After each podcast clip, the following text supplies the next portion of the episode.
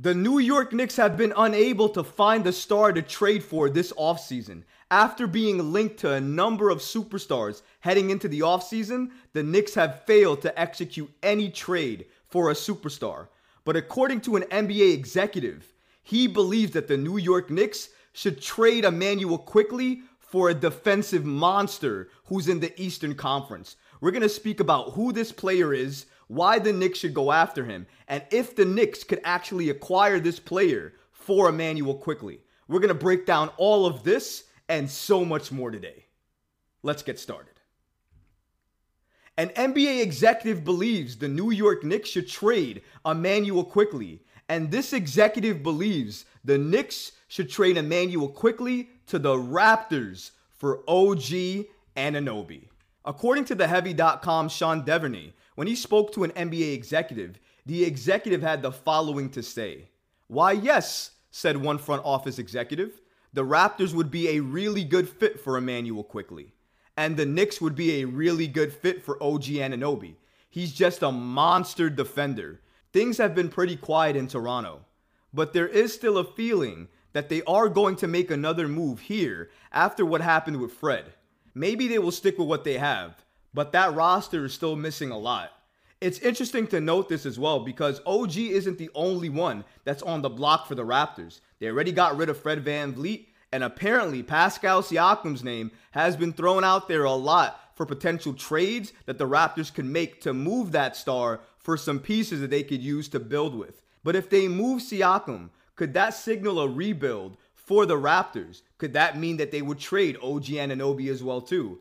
O G has actually spoken out on wanting a bigger role and having the ball in his hands a lot more than he did last season. And if that's the case, maybe the Raptors moving on from Pascal Siakam can give this opportunity to O G, and then they'll be able to see what he can do when he has more touches on hand and if he's able to convert on those attempts. And if he is, I think that would mean a lot going forward for him, his career, and where he is in terms of his standing with the Toronto Raptors. But, like the article stated, O G Anunoby is a perfect fit for the New York Knicks. He's basically a perfect fit for any team because of the two-way play that he creates and gives us. And Immanuel Quickley, for everything he does well for the New York Knicks, almost was Sixth Man of the Year last season. And he's definitely one of the players the New York Knicks can count on, especially during the regular season, to create his own shot and get his own shot. And he mainly runs the second unit for the New York Knicks. However, he's owed money very, very soon. And his contract extension could be as high as eighty plus million.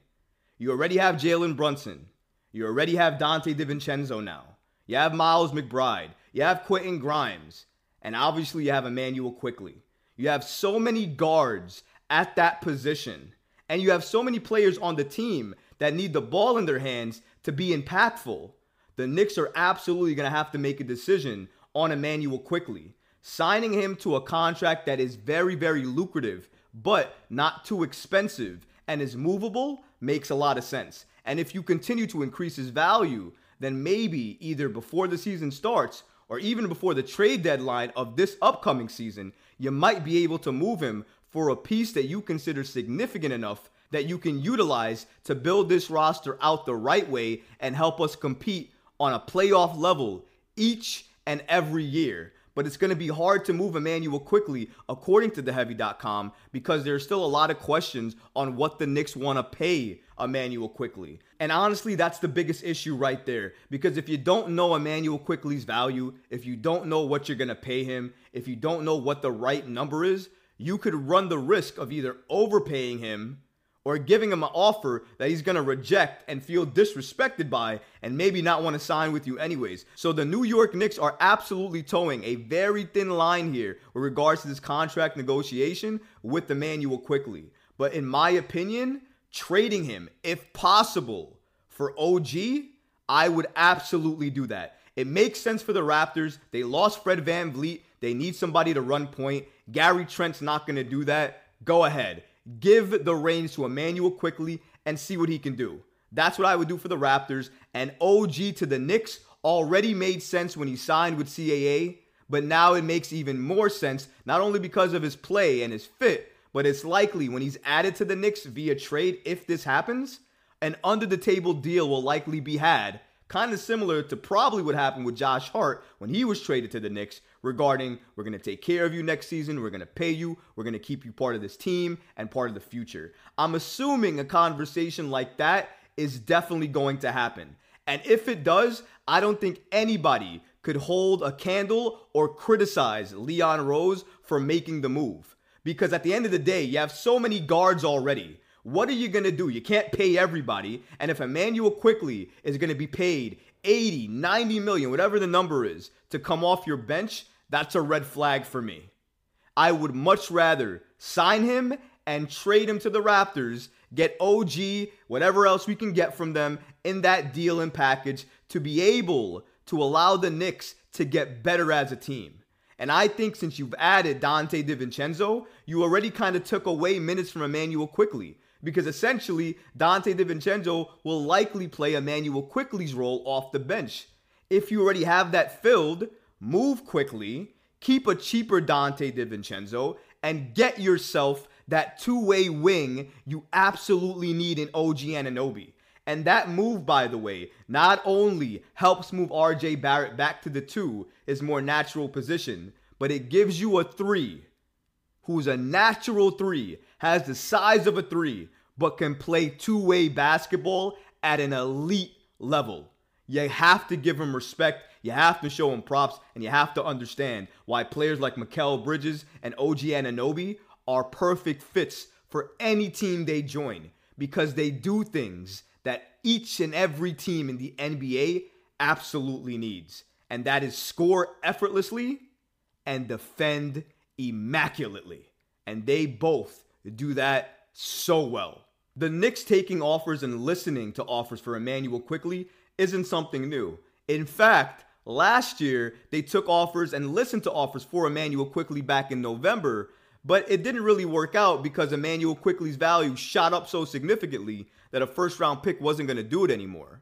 And according to this report here from the heavy dot com, even by the trade deadline, Quickley was off the table in talks with other teams.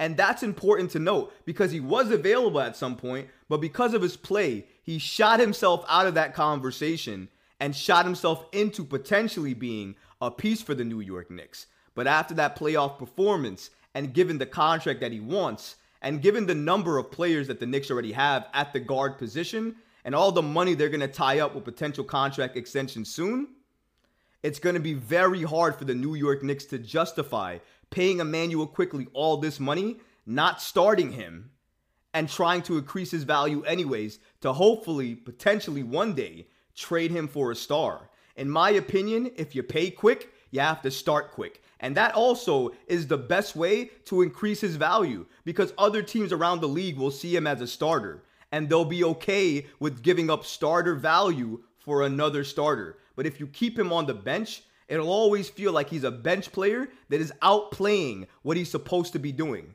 And even though that's good, it doesn't mean it locks you in to get that superstar. And I think that's important to note here. So the New York Knicks, if they pay Quickley, are going to have to increase his value some way. And keeping him on the bench makes no sense to me. Put him in the backcourt with Jalen Brunson.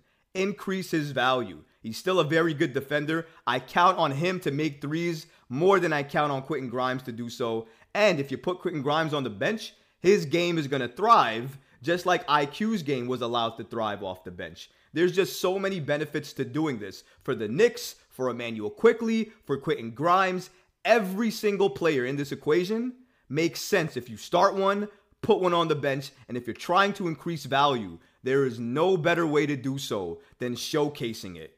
And what better way to showcase talent than paying them a contract that they deserve and then starting them after a season where they were close to being sixth man of the year. It's like a perfect story, and it would make a lot of sense for I Q to walk down this path with us. Now, will he? That all depends on the final number for that contract and what the New York Knicks feel they can flip that contract and Quickley forward down the road if they feel like they can get a star for him. It's going to be very interesting to note what goes on here. And I think a lot of people forget what Immanuel Quickley did after the All-Star break from this past season. If you pull up the numbers, twenty-five games after the All-Star break, Quickley averaged twenty-one points on forty-six point six percent shooting and forty point one percent three-point shooting. He also added four point five rebounds and four point two assists.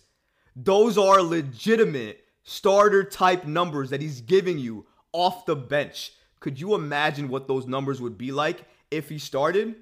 Stop. I know what you're saying. Troy, his game's not going to be the same. He's playing with Julius Randle, R J Barrett, and Jalen Brunson. It's not going to work that way. Eh, I don't agree with that. I think because he's the more consistent three-point shooter, especially from the corners, he's going to get the ball a lot more. I think because he's a combo guard like Jalen, they can play off each other a lot better than him and Grimes can do. And Quickley still gives you the defense that you need, and gives you the shooting that Quentin Grimes can't give you consistently yet.